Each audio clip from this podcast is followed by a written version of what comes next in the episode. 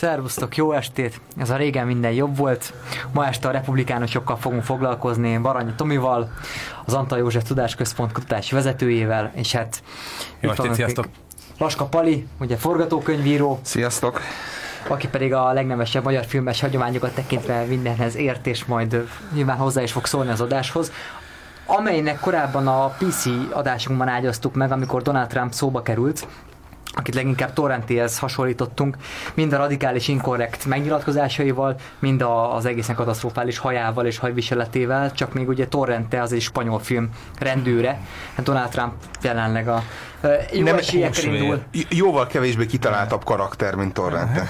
Igen, és viszont annál nagyobb esélyekkel indul a, az elnökjelöltségért és hát próbáljuk meg azt megfejteni, a Donald Trump ez miként termelődött ki, és leginkább azzal a sztereotípiával foglalkozunk, hogy elképzeljük a, a demokratákat és a, a republikánusokat, akkor a demokraták kapcsán mindig valamilyen már amikor a demokrata és a republikánus filmek, top filmek összevetésén azért kitértünk erre, hogy a, a demokratákat mindig ilyen keleti parti, világlátott értelmiségiekként képzeljük el. Nek egészen, egészen összetett és kompakt véleményük van a világról, ítéletük, még a republikánusokat ilyen középnyugati bunkókként azonosítjuk, ilyen rednek karakterekként. És ehhez képest mondjuk Abraham Lincoln, ő republikánus elnök volt, és mondjuk a 19. század végén még a, a bunkó déli államok voltak mondjuk a, a demokraták. Hát ez idézőjelben a bunkó, hogy elképzelik ezeket a déli államokat, mert mondjuk, hogyha a Robert Illit összevetjük Ulysses Grant-tel és a kettő kinézetét, akkor a, azért... Kinézetben is, meg viselkedésben igen, is, hogy a, viszki fogyasztási szokásokban is mindenben. Hát egalizál erősen. Lenézni magát. Így van. Tehát megint a sztereotípiákra utaltam. De mikor fordult meg ez a helyzet? A csak mikor tolódtak el a középnyugat felé? Igen, és szerintem ez a kérdés, ez igazából kettő. Mert mert két kérdés van. Van, amikor a, van egy, ami arra vonatkozik, hogy a déli államok mikor voltak republikánusok, és aztán hogy és miként váltak demokratával, és a másik pedig az, hogy egyébként a republikánus mezőny, ami a 80-as években az én megítélésem szerint még jóval erősebb volt, eh, mint most, az azért eh, a mostanában hát csak elég végignézni itt az elnök jelöltek többségén, azért eh, meglehetősen különös és, és, és képet mutat.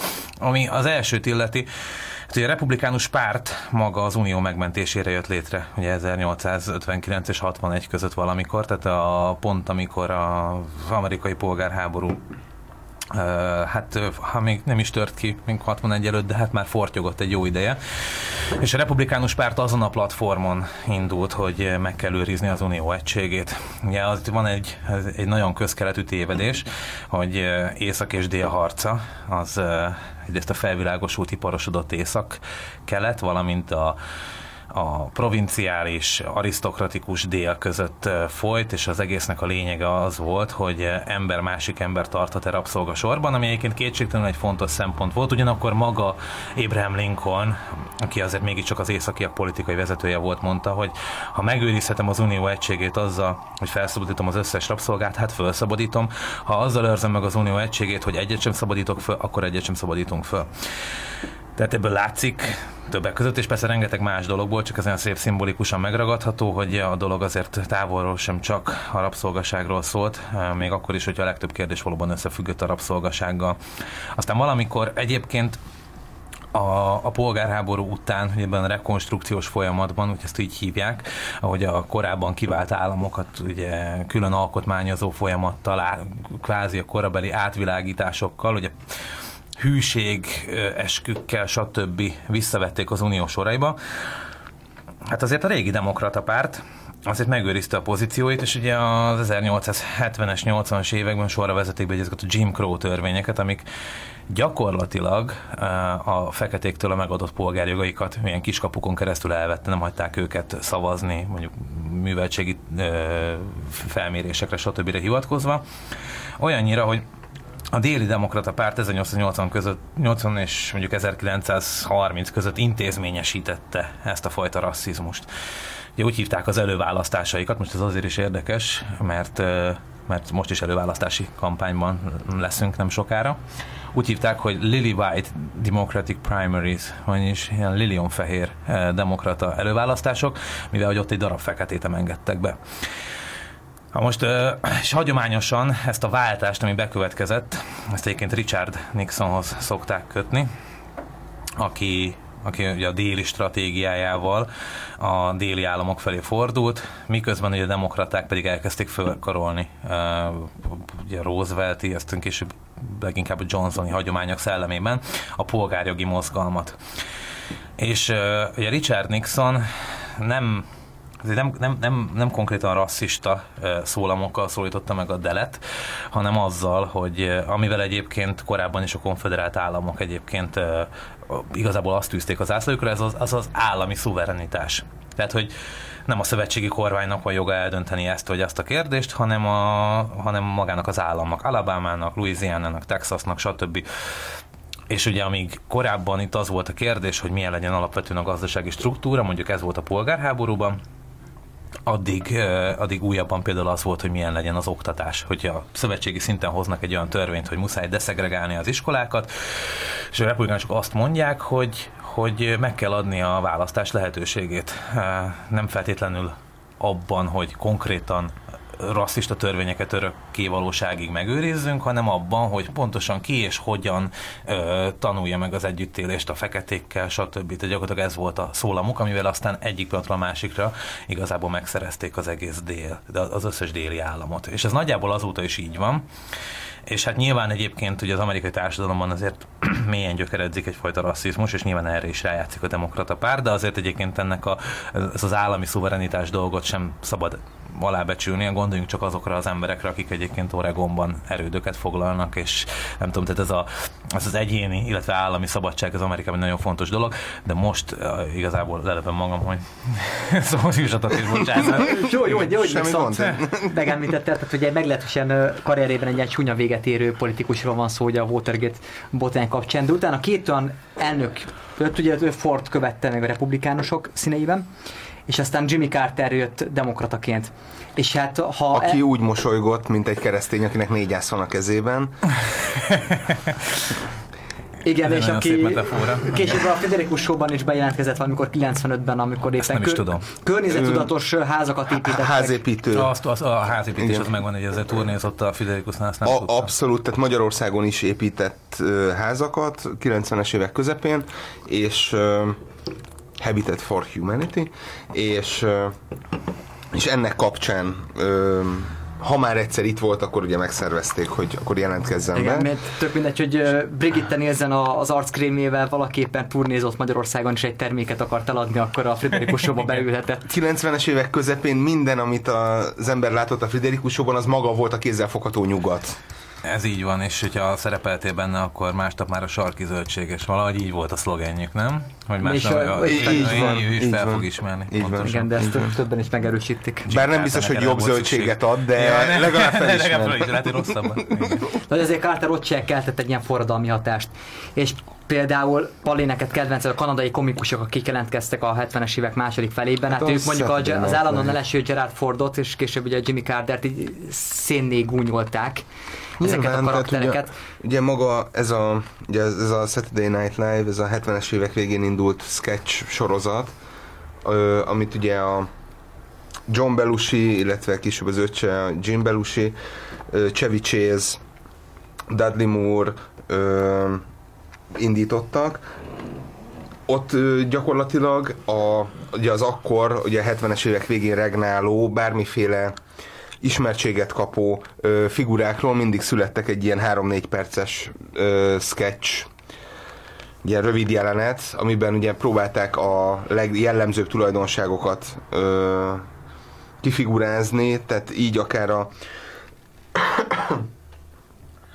és tehát az amerikai elnöktől a Julia Childig, ugye a, aki az amerikai Horváth Ilona uh-huh. szakácskönyvével együtt, ö, mindig a nagyon jellegzetes dolgokat, és hát meg kell, hogy mondjam őszintén, Dan Aykroyd, mint Julia Child azért az egy, az egy jelenség volt. De és azért ezek könnyű célpontot jelentettek a Gerald Ford is, meg, meg a, nyilván, a Jimmy Carter is. Persze, persze, persze, persze. Hiszen ö, az a fajta ugye 1976-ban volt ugye 200 éves az Egyesült Államok. Igen, amit azt a Rocky filmből is tudjuk. Így van, így van.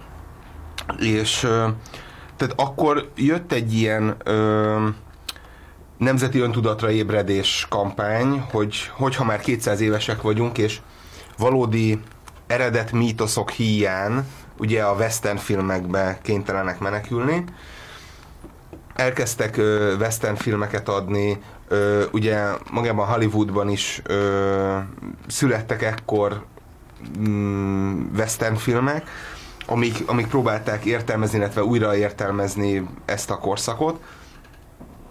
Ö, például a Sam Peckinpah westernjeivel, és ö, tehát volt egy ilyen, egy, egy ilyen retro életérzés ugye a 76-80 között, És ez megágyazott szerintem ami, amiben a régen csak, elnökségének, csak mint próbálom a közhangulatot mm, ide idézni, hogy, hogy ebben, ebben a közegben, ebben a környezetben egy olyan ö, színész, mint például régen, aki ugye a 40-es, 50-es évek hát ö, minimum B-kategóriás ö, westernjeiben vitt jelentős szerepet, illetve később tévészínész volt, a színész, színészek szakszervezetének az elnöke volt a 50-es évek végén, 60-as évek elején. Tehát, hogy ott már egyfajta ilyen otthonosságérzés keltett a nézőben, hogy ezt a fickót én már láttam valahol. És, és volt egy ilyen dolog, hogy igen, mi amerikaiak vagyunk, mi nem ókori görögökre hivatkozunk, hanem a westernekre és Vadbill Hickokra és ö, Wyatt De, és, és ennek a karakternek tökéletesen megfelelt egy, egy régen. hogy, hogy régen, ugye 80-ban választották elnökké, de 76-ban ő már egyszer indult, még Kalifornia kormányzójaként, de elbukta az elnökelülést. Elbukta az elnök Gerald- jelölést, Gerald így van. Forddal szemben. És hát azért a 70-es évek, hát talán már 74-től, de lényeg az, hogy a 70-es évek közepétől ő ugye folyamatosan egy rádióműsort vezetett, ö, amiben ö, hát republikánus akkor, ugye, akkor már túl voltunk, ugye 60 évben volt ugye a fordulat, amikor ő demokratából republikánussá vedlett, és ö, Nyugodtan republikánus színekben bírálta és kommentálta ugye alapvetően a politikát. Egyébként az az anyag, a régen rádió beszédei, az tök jó. Az azért érdekes egyébként. Ellentétben mondjuk Rush Limbaughéval. Ellentétben, ellen, pontos ellentét Rás Limboé valami azért, azért hű, de, de régen, régen nagyon jó, és meg Régen jobb volt. Régen, régen, Bocsánat. igen, ez egy állandó poén lesz nyilván. Az, azért érdekes egyébként, mert ugye későbbiekben mindig mondják, hogy hát igen, igen, az van, hogy hát jó, ugye mindig rajta volt ez a címke, hogy nem, nem túl értelmes.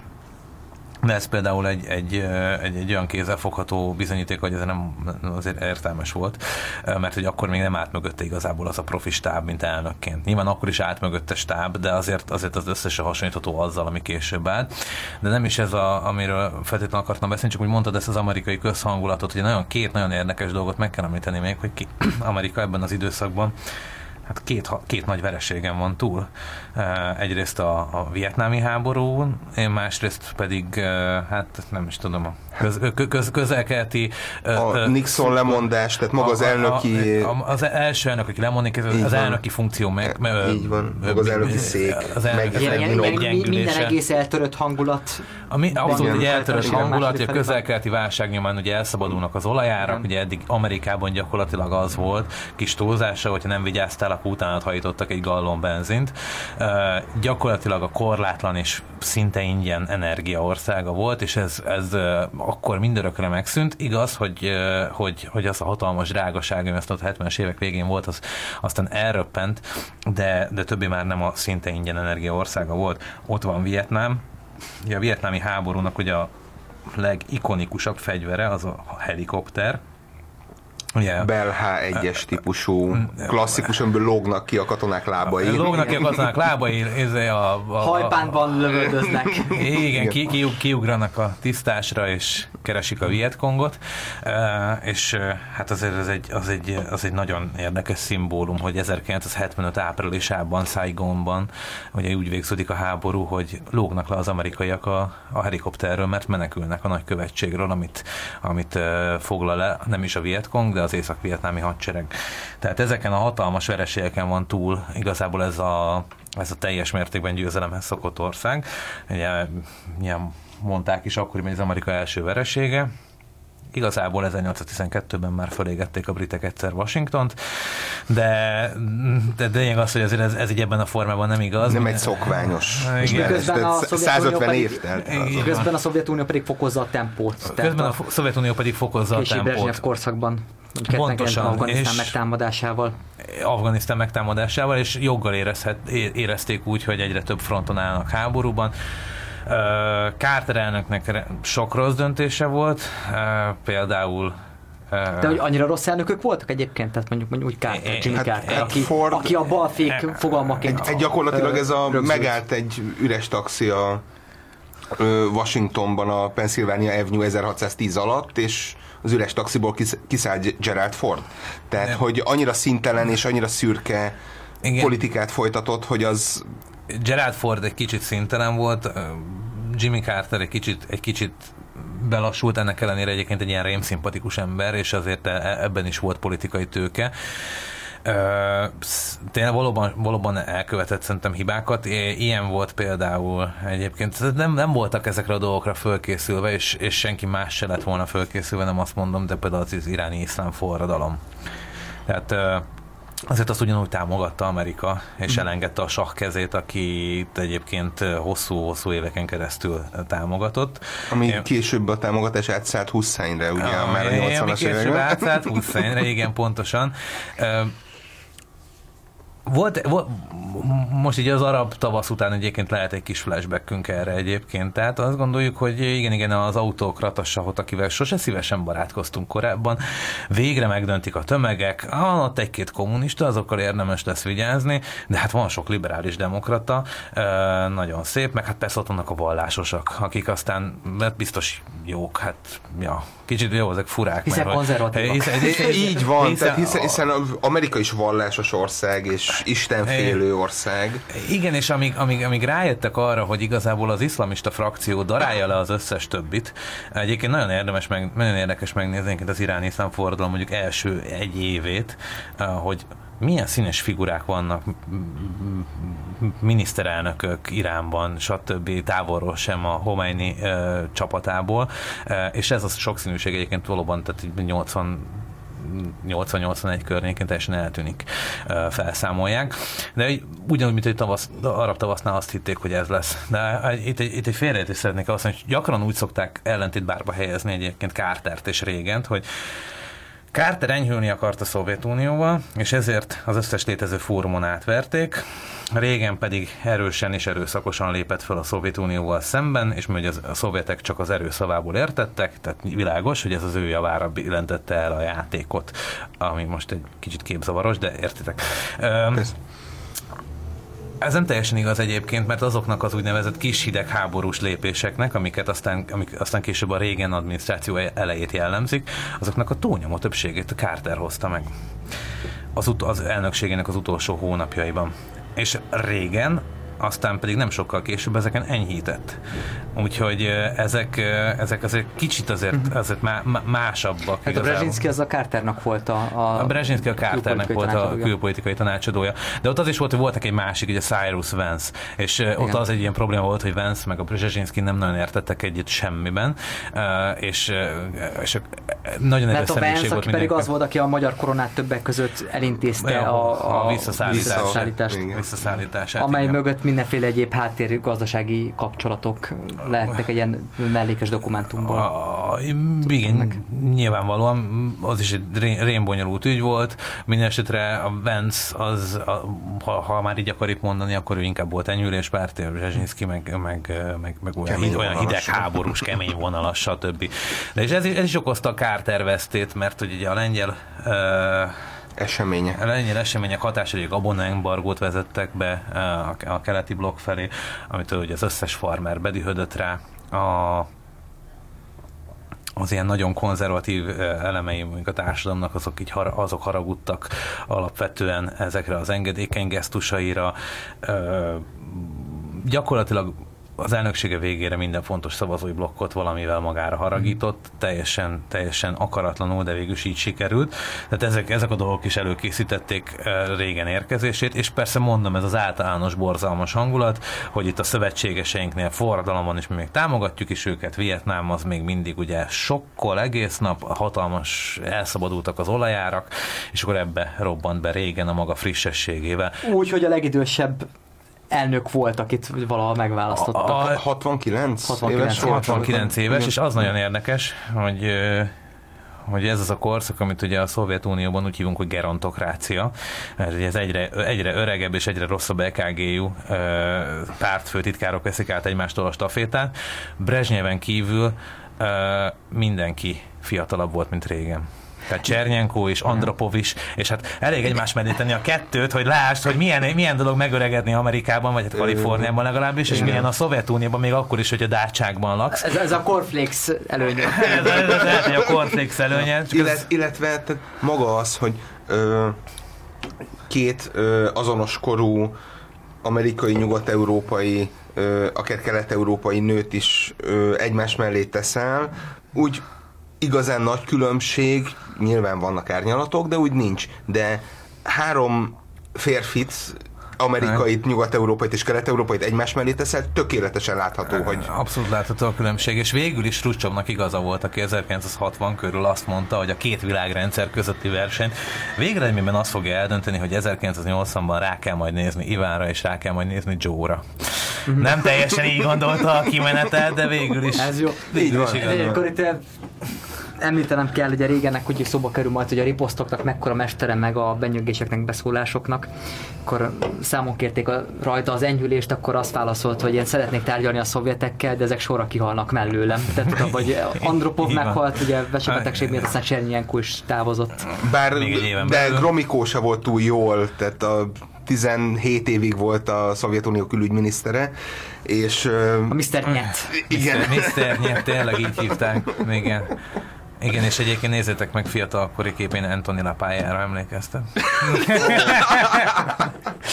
Na, szóval régen felszották elnöknek, és rögtön egy merénylettel kezdődött ez az egész Erősen elnökség. nyitott. Így van, erősen nyitott. Mi a merényletnek a szerepe a az elnökségében, azt, azt nem tudom, hogy nagyon van. Hát mindenképpen biztos, ugye áldozatként ö, ugye magáénak én, tudhatta én úgy azokat tudom, hogy, a... igen, hogy, hogy, aki, hogy akik eddig nem kedvelték régent, ugye azzal, hogy rögtön, hogy megválasztották, és akkor tudom én, ugye januárban van talán a beiktatás, és akkor március 30-án március 30 rálőttek. Két hét múlva már megtartotta a beszédet, tehát felépült, és ugye ez így rögtön a népszerűség növekedést jelentett elvileg régennek, aki bejelentette itt a nagy csomagját mely többek között, hogy az adócsökkentést helyezte kilátásban, legalábbis gazdasági fellendülést ígért. Nézzük meg kicsit a régen korszak belpolitikáját. Tehát minden Magyarországról legtöbbször a külpolitika alapján ítéljük a különböző amerikai kormányzatokat, már amilyen információk vannak. Tehát jellemzően a magyar napilapok nem sokat foglalkoznak mondjuk az amerikai kormányok belpolitikájával, hanem csak azt nézik, hogy akkor mi éppen a külpolitikai irány, amit mi tudunk hasznosítani Magyarországon egyébként. Igen, hát a régeni politika, főleg 1981 és 1983 között, tehát mondjuk az első mondjuk olyan, nem is tudom, két és fél évében elképesztően konfrontatív volt, és néhány nagyon fontos hidegháborús konszenzust kérdőjelezett meg, például a sztrájkjogot a sztrájkjogot, ami azért, azért a hidegháborúban, azért Nyugat-Európában is gyakorlatilag egy ilyen, egy ilyen hidegháborús jog volt. Nagyon fontos volt a nyugati országoknak is, hogy a, a munkaerő ne lázadozzon, ne lehessen például ebből propaganda értéket csinálni. Ugye ezt, ezt az olaszok ezt nem olvasták. A, ezt a olaszok ezt nem olvasták, de ők sok szempontból nem egy mintaország. és, és hát ugye Nagy-Britannia, ugye szintén ugye ezekben a nagyon bajós 70-es években, hát ő gyakorlatilag ugye ez a rossz kedvünk tele, amikor ugye végig sztrájkolnak a szén bányászok. Ugye az Amerikában ez annyira nem öltött méreteket, de ez a közleked, légi közlekedési dolgozók szakszervezete, ami azért rengeteg ember tömörít, és mindig nagyon jó feltételeket harcoltak ki maguknak a sztrájkjukkal, és amikor régen szinte azonnal elkezdték zsarolni megválasztása után, akkor mondta, hogy hát ez kiváló, ki kell rúgni mindenkit, és biztos, hogy nagyon sokan jelentkezni fognak. Nagyjából így képzelte el például a munkaerőpiac és például a, a piac viszonyát. És hát azért viszonylag hamar kiderült, hogy, hogy, hogy zsarolási potenciája azért a, azért a szervezett dolgozóknak azért elmarad az elnökétől. Na most itt ez csak egyetlen egy példa arra, hogy mennyire volt konfrontatív. Ugye, amiben ő hitt ez a ugye trickle down economy, az, hogy hogyha több adót hagysz a gazdagoknál, akkor az több vállalkozásra fog serkenteni, ami több munkahelyet teremt. Nem, ezért nem az állam a felelős, sőt a feldúzasztott állami bürokrácia csak viszi a pénzt. Hát a Milton Friedmani elmélet. A Milton Friedmani elmélet, igen, egész pontosan. Most az van, hogy ő neki ez Kaliforniában egészen jól bejött, és gyakorlatilag ezt próbálta meg szövetségi szinten eljátszani, és aminek pont ezekben az években egyébként, 1980-82-ben elég katasztrofális következményei voltak. Igazából minden mutató továbbra is lefelé mutatott, viszont nagyon nagy volt az elégedetlenség, hogy az, a, a, az Amerikában, Amerikában ezek, ezek a módszerek, ezek már, ezek már botrányosnak tűntek akkor, amik ugye nyilván nálunk azért azért ugye szóba se jött, hogy ennyire, ennyire liberális legyen valami, de hogy náluk, náluk ez már botrányos volt. Mm. És hát mindig azon gondolkozom, hogy azért az, hogy régen által sarat az 1982-es évben, az ez egy hatalmas elhivatottságról árulkodik, mert gyakorlatilag minden másnap jött, jöttek a borzalmas hírek a gazdaságról is, és akkor nem beszél. Miközben mondjuk Japán jön föl. Miközben mondjuk Japán Megjelennek jön föl. a japán autók, amik aztán inspirálják a szörnyes Megje- filmet. Hát ugye a, a megjelennek, a, évek... megjelennek, hogy jönnek a japánok filmek. I- így, így van, így van. Hiszen ugye a 70-es években az el, előbb említett olajválság miatt ugye ez a hagyományos amerikai két és fél tonnás százon század fogyasztó batárok már nem, nem vették őket annyira, hanem a drága benzinhez kisebb és olcsóbb autókat gyártottak, ahol ugye Japán, ahol ugye 100 millió, illetve most már jóval 150 millió ember egy pár szigeten eloszolva, ami egyébként is tele van hegyekkel, tehát max a tengerparton tudnak lenni ott ugye a kis autó az, az a létszükséglet kategóriája, és ö, rájöttek arra, hogy megéri japán autót például Amerikába átvinni, még a meglehetősen magas védővámokon keresztül is. Mondjuk az, hogy Kelet-Európában a japán autó sose volt olcsó, ez egy külön kérdéskör, de, de Amerikában ez, ez egy ilyen revelatív erejű volt azzal hozzátéve, hogy például a Ford Pinto, ami úgymond a kisautónak készült, hogy végül is Amerika is tud kisautót gyártani, az viszont olyan katasztrofális konstrukció volt, és rettenetesen gyorsan elrohadt, és Igen. minden baja volt, hogy nem, nem volt alternatíva, nem japán autót kellett venni. És tehát az autóipar az szimbolikus is az egész Egyesült Államok szempontjából. Ó, az, az Egyesült Államok férfi ereje. Tehát pont a végtelen terekre épül, beülsz az autódba, és akkor csak előre mész, és akkor szállítani. A Route 66 hát nyilván. nyilván. És akkor ott, hogy az autóiparban a japán autók megjelennek, és kiszorítják az amerikai autókat, az valóban és igazából az is... szimbolikus Abszolút, és ugye akkor vásárolták be magukat ezekben a nagy amerikai cégekbe. Tehát azért most már nem tudom, hogy van olyan amerikai autógyártó cég, ami azért valahol legalább kis részben ne lenne Japán, stb. Tehát, hogy ez, ez, ez már... Hát ugye a Sony, a Columbia és az MGM, tehát... Hát erről van szó. Beszéljünk a cégekről. A másik, a régen kritikának szintén egy fontos vonulat a belpolitikát tekintve, ami, hát nem tudom, leginkább szerintem egy széles körben hozzánk a robotzsarún keresztül jut el, ahol már ugye privatizálnak mindent, és már a rendőrséget is privatizálni akarják. Hol ugye Rani és, a, és a cégek ma, maga régen, a nagyon belőtt őszhajú, nagyon széles állkapcsú főnök, aki keményen megmondja, hogy lehet, hogy a rendőrök sztrájkolni akarnak, de aki nem bírja a meleget, nem menjen a napra. Így van. Így van. Hát igen, ez a minden, minden privatizálás, minden, mindennek a az állami szférából való kiutalása, ez nagyon régen. E, és ugye e, ezek azok az idők, nyilván ez történt korábban is, de, de ezek az idők, amikor minden kaliforniai áramszünetet nagyon fölkaptak. E, egyrészt azért is, hogy, hogy magának a régeni modellnek a tartatatlanságát mutassák a, a Amerika felé, meg, meg egyébként a világ felé, és a, a Kaliforniában sötétedik a, sötétednek az esték, az azért az, az a 80-as, 90-es években azért ez egy gyakran emlegetett dolog volt. És ez a túlprivatizáció. az operatőrök is nagyon szerették Eh, általában. Igen, igen, azt gondolom. Igen. Ö, én meg bizt- biztos, hogy ezek a műfajok egyébként, mint a, nem is tudom, cyberpunk akár, a mindent a nagyvállalatok uralnak a jövőben, és az állam gyakorlatilag semmit nem tud tenni. Ezek nyilván ennek, ennek, hát a ugye következményei. 85-ös William Gibsonnak a Neuromancer ö, regénye, tehát ez abszolút benne, benne volt a 80-as évek közepénben, második felében. Igen, sőt, Ezek hát mind, ugye... mind disztópiák, amelyek úgy festik le a jövőt, hogy a vállalatok uralnak és kizsákmányolnak mindent. És ehhez képest azért kis esélybe szor az a gondolat, hogy itt a majd a vállalatok Ugye lesznek az Alienben ugye a Wayland jutani, mint ugye egy egy nagyon angol száz és egy nagyon japán nevű vállalat. Ja. Igen. Bár De azért egyébként Hollywood az egy erősen demokraták által Az első Alien brit film. De az abszolút brit még. Ha.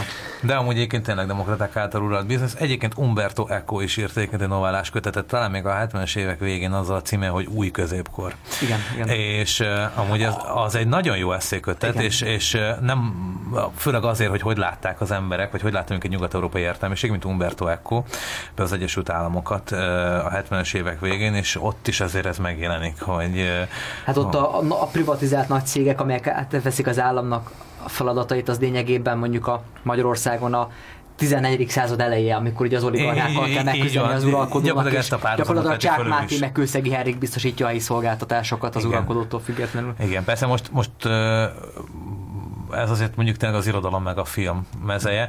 Most muszáj vagyok egy mondatban megvédeni azért a régeni gazdaságpolitikát. Tudom, hogy ez aztán ennél a világon könnyebb dolog nincsen egyébként, mint ezt az állandóan privatizálásra épülő trickle-down economy-t ö, leszólni. Ugye van is ez a tök jó karikatúra erről, hogy végülis trickle-down economy úgy működne, mint egy csomó egymásra rakott tes- pesgős pohár, hogy a, a tetejébe töltjük a pesgőt, és az szép lassan lecsurog az összesbe, az egész talpazatig, és az ellenkarikatúra meg az ugye az, hogy ott van egy ilyen eldobott üres pesgős üveg, és az első háromban fröcsög valami pesgő, és a többiben már nem jut semmit, mert a pénz viszont az, az véges.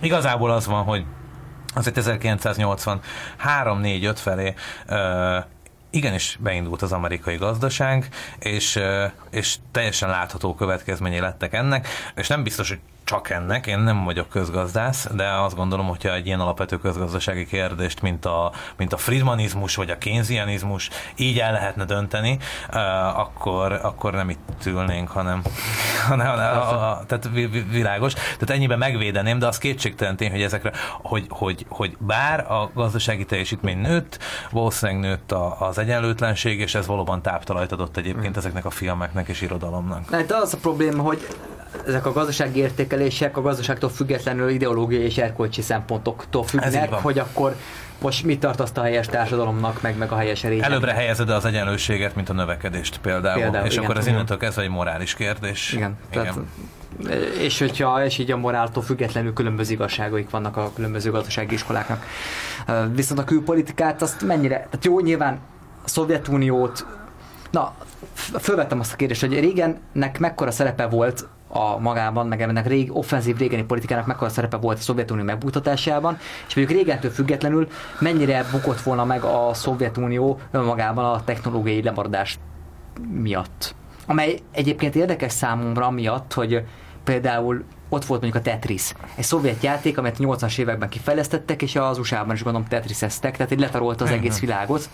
Ami azt jelenti, hogy ez egyik legfontosabb területen ebben az információs technikában, tehát volt a Szovjetunióban potenciál, mert ők egy De ennyi, ki, ennyi kihoztak. potenciál volt, az volt a baj, hogy ennél, ennél több nagyon nem volt. Hiszen az is ugye a Igor Pazsitnovnak egy ö, matematikusnak volt a, ö, az ötlete, mint ahogy a, a 80-as éveket emblematikusan világszerte jelképező Rubik kocka is egy embernek, Rubik Ernőnek volt az ötlete. és és ezeket ugye a Tetrisnek, a Rubik kockának a jogait ugye nem védették le, illetve nem úgy, ahogy kellett volna, és ezért szabadon másolták, gyártották mindenféle licenc díj nélkül, amit nyilván a rendszerváltás után ö, valamennyire magukkal a feltalálókkal egyeztettek, és ö, juttattak nekik például az amerikai forgalmazásból, illetve az addig felhalmozódott jogdíjakat nekik kifizették de ettől függetlenül, tehát hogy ez még, tehát hogy a Rubik kocka és a Tetris azért nem egy ö, interkontinentális ballisztikus rakéta. Ez tény. Ne, nem az az innováció és nem az a gazdasági háttér igényli. Nyilván a kreatív ipar az egy külön rész, de hát még sosem vívtak ö, háborút, vagy hidegháborút Yves Saint Laurent kosztümökkel. Tehát.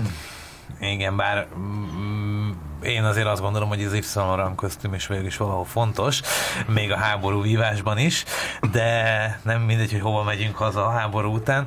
Viszont a viszont én azon a véleményem vagyok igazából, hogy szerintem, szerintem ezt a komputeripart, meg ezt az úgynevezett innovatív gazdaságot, ezért itt a keleti blogban szerintem administratív eszközökkel korlátozták is. Hát a kokomlista. A, a, a, a, a kokomlista, de mi magunk önkorlátoztuk is. Igazából arról van szó, hogy, hogy, hogy azért a azért a kommunista ideológia nagyon nehezen tudott mit kezdeni a láthatatlan dolgokkal. Hozzáteszem, hogy Szekeres Imre a mesterséges intelligenciákból írta a, nem tudom, a kandidátusját 70-es évek végén. Ó, oh. De mi lehetett a mesterséges intelligencia a 77-ben, tehát egy számomra. Maga Brezsnyev. Maga Brezsnyev. Igen. De, de ez egy jó, ez, nekem tetszik ez a felvetés. Én, tehát... én, én, én azt gondolom, hogy nem, nem tudtak mit kezdeni. Én, én, nagyon, ugye, nagyon, sok, nagyon sok ilyen nem is tudom, pártjegyzőkönyvet átnéztem, és nagyon érdekes, hogy, mindig nézni, hogy ezek, ezek az a probléma ezekkel a forrásokkal, hogy általában sablonosak, de, de, de néha annyira, annyira kiáltó dolgok vannak benne, például az, az nagyon fontos, nagyon érdekes volt, egyszer azt láttam, mondjuk ez még így a 70-es évek eleje, amikor nyugati blokkról beszélgetnek, és a, a, a, a és a hozzáadott értéket úgy hívják a, a, a kommunista terminológiában, hogy, hogy, hogy láthatatlan gazdaság. Egyszerűen azt gondolják, hogy attól még, hogy, hogy, hogy nem, nem tudnak, hogy mit kezd, láthatatlannak érzik, és szerintem kicsit így voltak azért ezek az innovatív dolgokkal is. Érezték a 70-es évek végén, hogy, hogy, hogy úristen az olajra meg a nehézipar alapozott gazdasággal valami baj van, ezt kellene megjavítani, valahogy racionalizálni kéne a nyersanyagfogyasztást, stb. De az, hogy igazából ez az egész, ez az egész gazdasági kultúra Aha. lejárt, és váltani kéne teljesen, az, hogy nem fogalmazódott Igen, meg. tehát ezt az... A szerkezetváltás, ja, hogy Grósz Károlyt ja. idézzem. Tehát, tehát, hogy Marx munkaértékelméletében nem lehetett integ- beilleszteni azt, hogy valakinek jön egy olyan ötlete, mint a Tetris, amivel Igen. aztán tudom, két milliárdos példát hát ugye a, De hát ugye Magyarországon is ugye a ugye a klasszikus, ugye megymagos ember esete, a ö, hirtelen most nem jut eszembe, a, aki a Dexion salgó rendszert kitalálta, itt gyakorlatilag egy olyan ö, kreatív ö, ötlet volt, ami a szocialista ipar keretei között működött, viszont hogyha túlságosan nagy, nagyot ö, szakított vele a kitalálója, akkor elindultak ellene bizonyos eljárások. Így van. Igen, azért ez egy nagyon fontos szempont. És ezzel például nem tudott mit kezdeni, és nyilván az amerikai gazdaság meg erre épül alapvetően. Nyilván nem úgy, meg nem annyira, meg, meg az is csökken a szerepe, igen. így van, de, de attól függetlenül Attól itt, itt volt két ország... tökéletesen ö, ellentétes igen. gazdasági felfogás van, amit nyilván ugye a csillagháborús terv, ugye a Star Warsból ö, idézett gonosz birodalma, és egyéb dolgok felgyorsítottak, legalábbis a végén. Ez a nagyon egyértelműen ugye a csillagászat és a, és a fegyverkezésnek egy olyan nagyon speciális összekapcsolása, ami még talán Tellerede agyában fogalmazódott meg először.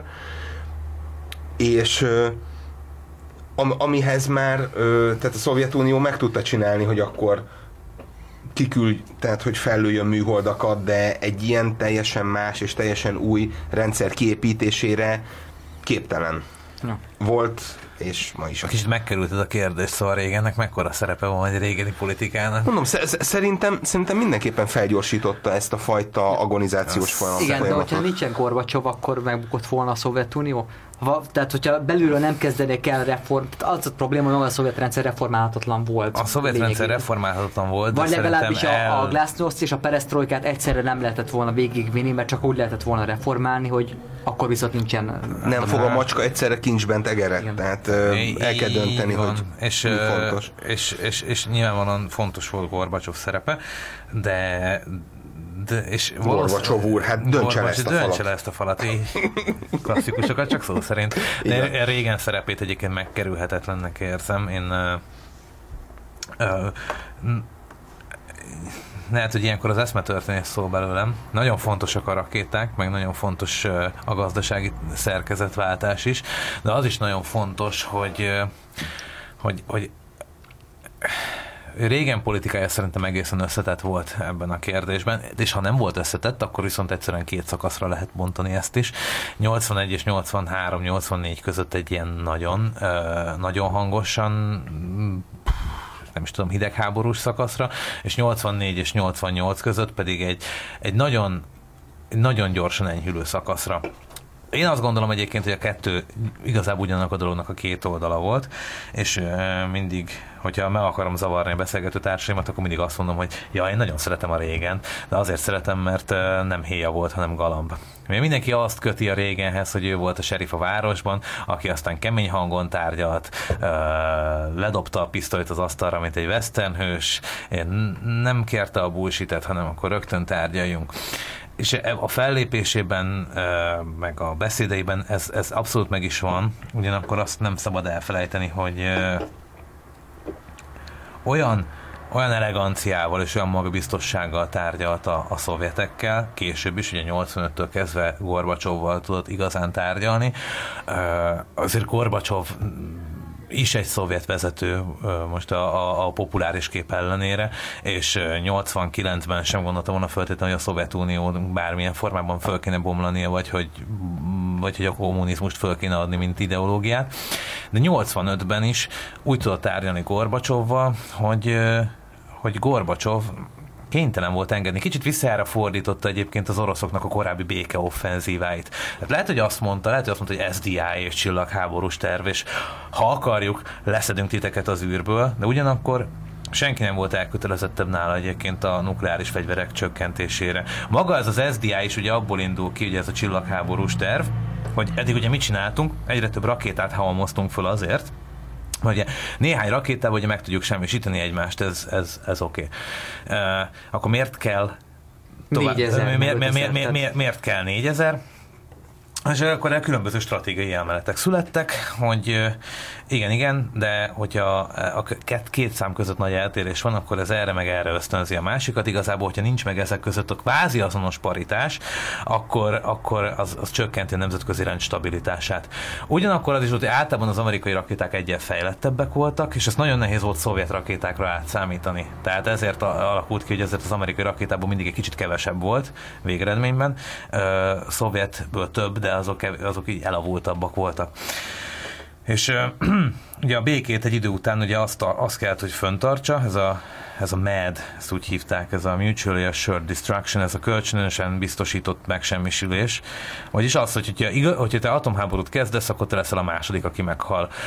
És amikor ezt részletesen elmagyarázták a, a, már nem is tudom, ki magyarázta részletesen, de valami híres ember elmagyarázta részletesen régen elnöknek, hogy ez ugye ez a doktrina, ez ezt jelenti, akkor azt mondta, hogy hát ez a legkreténebb dolog, amit valaha is hallottam. Ugyanis, hogy nem gondol a védekezésre. Tehát úgy, tehát, tehát kizárólag abban látja, a, kizárólag az el, elrettentésben gondol, gondolkodik, olyan, mint hogy az emberek egyre nagyobb és élesebb kardokat akarnának magukra aggatni, miközben elfelejtenének egy pajzsot venni. És az SDI-nak Igazából az a lényege, hogy bármilyen rakétát meg tudna fogni az Egyesült Államok területe fölött. Uh, legalábbis most ugye ezen vitatkoznak, hogy ez bluffe volt-e, vagy sem igazából. Hiszen mind a mai napig azért ezt megszervezni még a mai technológia mellett sem lenne Ö, nem, nem, nem lenne könnyű, és valószínűleg van. azért valószínűleg nem is, nem is sikerül azért tökéletesen. Ugyanakkor ugyanakkor uh, szerintem nem szándékos bluff volt, és a másik meg, hogy elhitték. Igen, de... mert ugye Gorbacsov azt hiszem hatástalományokat készítetett, és ugye az volt erre a válasz, hogy a szovjet tudósok, meg a szovjet katonai vezetés azt mondta, hogy egy biztos, hogy a Szovjetunió ezt nem tudja megcsinálni. Az, hogy az amerikaiak meg tudják, tudják csinálni, arról nem tudnak egészen bizonyosan nyilatkozni. Igen, igen. És, és ez már elég volt ahhoz, hogy... És nyilván az se segített, hogy nyilván az oroszok is nézték a Star Wars-t. De, de, de most ezt halál komolyan mondom, ez valahol soft power. De, de, de hogy, hogy, hogy, hogy, hogy értek, hogy, hogy gyakorlatilag ezt az egész hidegháborús konszenzust régen visszajára fordította azzal, hogy azt mondta, hogy jó, akkor most koncentráljunk a védekezésre. Mi történt volna, hogy ebből van valami? Azt mondják, hogy gyerekek, halmozzátok csak tovább a rakétáitokat, hiszen nekünk nem tudtok vele ártani. Akkor mi történik a Szovjetunióval? Hát egy vadászat a Vörös Októberre, hogy valaki valamilyen úton, módon elindít egy rakétát, és onnantól kezdve csak a másodperceket számolják vissza. Így van, és az a, a, a, hogyha, hogyha, hogyha ezt a hogyha megfordul ez a logika, akkor gyakorlatilag az a rengeteg energia, a, az életszínvonal hiányosságai, a diktatórikus rendszer, amit gyakorlatilag hát legalábbis egy nagy részben azért tartottak fönt, hogy a, hogy, hogyha esetleg mégiscsak showdown lenne az amerikaiakkal, akkor legyen elég rakétánk, az, az pillanatok alatt teljesen értéktelenné mhm. válik. Ez olyan, hogyha valaki, nem is tudom, merégetné az összes pénzt a zsebedben. Tehát, hogy ez onnantól ez nem pénz, az onnantól ez nem rakéta, hogy valakinek van egy olyan pajzs, ami leszedi őket. És ez volt az, amiben igazából belerokkantak a, a, a, a szovjetek, vagy legalábbis ebbe a gondolatba, hogy, hogy, hogy úristen a fegyverkezés. Igen, tehát nem a technikában, hanem magában a gondolatba. Ez, én... Az eszme materializálódott. Igen, jó, én erre egy kicsit hajlamos vagyok éneket gondolni, de szóval lőjetek, nem, sokat gondolnék erről. Egyébként én is hajlamos vagyok. De, de azt gondolom, hogy, hogy, hogy az egy bénító dolog lehetett azért a szovjet vezetés számára, hogy úristen, ha ezeknek igazuk van, akkor állati mindegy, akkor viszont már a leszerelésről is tárgyalhatunk. Hiszen ennyi és ennyi és ennyi előnye van, és ki tudja, hogy egyébként bármi előnye lesz annak, hogyha nem szerelünk le. És, és egyébként régenben abszolút benne volt egy ilyen egy ilyen, egy ilyen, egy ilyen nukleáris fegyver ellenes. Nagyon, nagyon fontos. Hiszen ezek... ő a koldban hitt. Uh, hiszen ő a koldban hitt, igen. igen. Uh, ugye ez az, amiről beszéltük is a műsor előtt, hogy, hogy szokták ezt mondani róla, hogy igen, hogy, hogy szerepelt ilyen filmekben, meg látott olyan filmeket uh, a, a, a színésztársaitól akár, ahol, ahol, uh, ahol ilyen posztapokaliptikus nukleáris fegyver. az 50-es években azért volt. egy ilyen Igen. paranoia filmek, illetve ez a ö, ilyen posztapokaliptikus cifi, mint műfaj, ugye akkor terjed el, és ö, és ez nyilván az 50-es években más optikája van, mint, mint máshol, amikor egy, egy ö, bármiféle apró nézetkülönbség már azonnal elvezethet egy, egy világháborúhoz.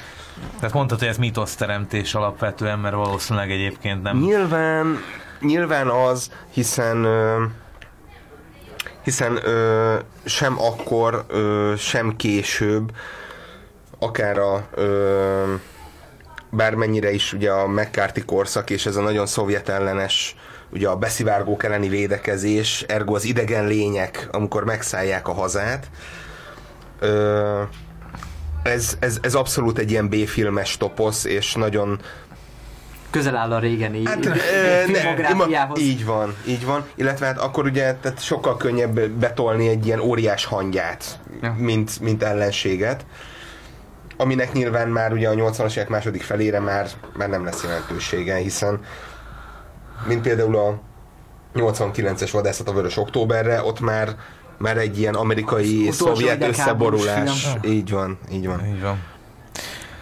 Sőt, egyébként a, az is nagyon érdekes, hogy igazából ugye, ugye Amerikában már videójátékok is vannak ugye 80-as évek második felében, és azok is összeborulósak. Na, ott is az egyik első téma a nukleáris háború, és, és, és kooperál a két nagy hatalom. Tehát az a, az, az a cél, hogy ne szabaduljon el és nem, nem, tehát nem nem versenyezteti a két nagyhatalmat. Ez egyik, egyik első videójáték egyébként, erről egy nagy tudományos előadást hallgattam végig évekkel ezelőtt, egy ilyen kicsit hát a, az utol... geek történésztől, de nagyon érdekes volt, hogy az egyik első ilyen játék az ilyen és, ko- és kooperatív. Hát a, a, ugye az utolsó nagy ö, kifejezetten posztapokaliptikus film az, az a Terminátor, ami, ami nagyon ö, nagyon negatívan festi le, ugye a, ö, sok a sötét jelenet, a, az egésznek van egy ilyen nagyon, nagyon negatív, negatív hangulat, hogy majd, majd jön valaki, beszélsz. természetesen az első részről. Az első az igazán sötét hangulatú, de, de a kettő az már a... A második már 91-es, ott már, ott már felbomlott a két világrend, ott már mint ahogy dialógban meg is jelenik, fúj, eh, hogy de hát a, a, az oroszok és az amerikaiak már barátok. Ó, Tehát, hogy... Igen, nem hogy elmentem. És a Skynet hogy rakétákat löki Oroszországra. Így Tehát van, így van, így van, így van.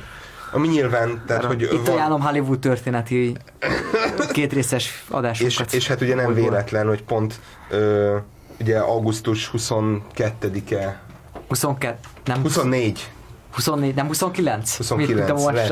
A, a, ugye a Ja. ne- 47-es az első szovjet atombomba felrobbantása.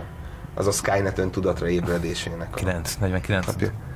49, bocsánat. Igen, Hidrogénbomba. igen, igen, igen, igen. Nem, nem, a atom. hidrogénbomba az, az, az, az 50 Ez más, ugye az a, ugye a Rosenberg házas párra De húzta, várjál, hogy de, de, de, de, de, hogy a szovjet atombombára Szovjet, beszélsz. szovjet atombomba robbanás. Így van, így van, így van, így van. Tehát, hogy a történelem és a film az folyamatosan reflektál egymásra. És hát ö, azt hiszem, hogy akkor most a Bushba meg mondjuk a Trumpba így ne Kevésbé kezdjük- menjünk bele. Kevésbé menjünk bele, és akkor valami más, máskor Majd- kitérhetünk erre az egész, ami mondjuk a, a békés könyvében is megjelenik, hogy akkor van itt mondjuk egy nemzedékváltás. Kérdés, hogy van egy nemzedékváltás, mondjuk a régen adminisztráció ilyen héjái között, meg mondjuk a, a második, tehát az ifjabbi Bush adminisztrációja között, és mondjuk az ifjabbi Bushnak a kormányzat amennyiben tér le a régenéktől.